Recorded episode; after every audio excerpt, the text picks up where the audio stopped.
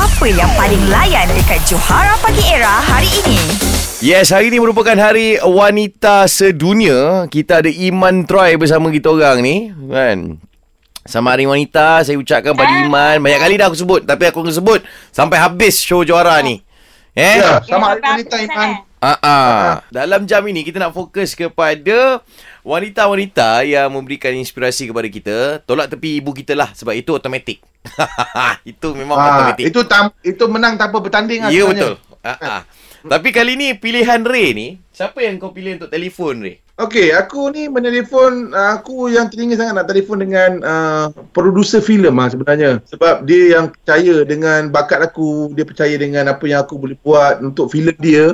Jadi kita Roger dengan Gayatri Sulin pilih. Good morning Gayatri. Good Hey. morning, everybody. Good morning, Good morning. Ray. Selamat Hari Wanita. How are you? Very good. How are you, Gaya? Okay, sehat. Thank God. Yeah.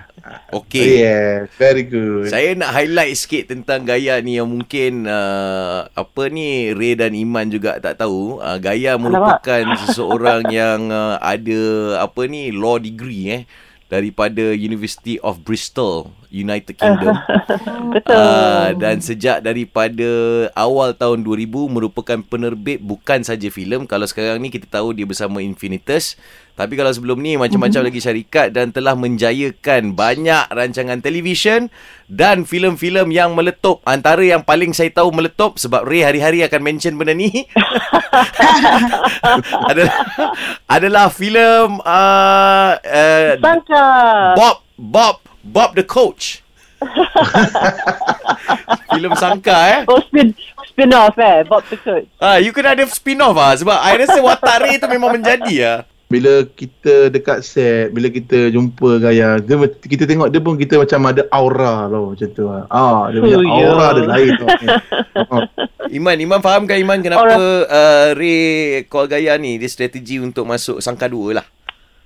Eh, Faham. Dia tak- dia tak payah nak call saya lah. Dia Faham. memang confirm Dia dapat. sebenarnya uh, Confirm. mengambil hati dah masa yang sampai.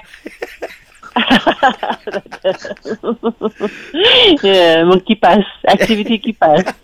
Saya rasa kedudukan kat Malaysia ni kadang-kadang producer yang terpaksa kipas pelakon. Betul. Sangat betul.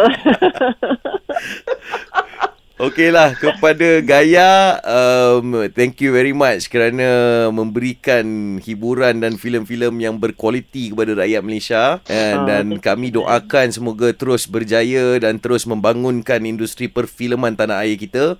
Amin. Yes dan terus berikan uh, Bob uh, watak dalam filem-filem walaupun bukan sangka.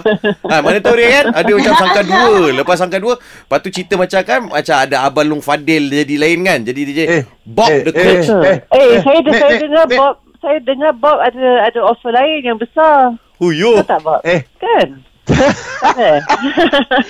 ah, yang itu sebenarnya nak tolak.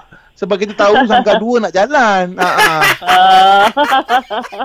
Tapi apa-apa pun Gaya, uh, thank you so much uh, sebab menjadi uh, inspirasi untuk I dan juga untuk rakyat Malaysia.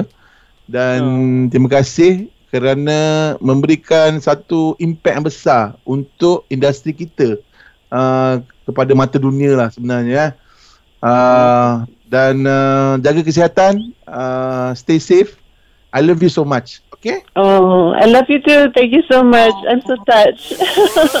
Catch up dengan lawak-lawak on points yang Johara Pagi Era delivery setiap hari Isnin hingga Jumaat. Bermula 6 pagi hingga 10 pagi.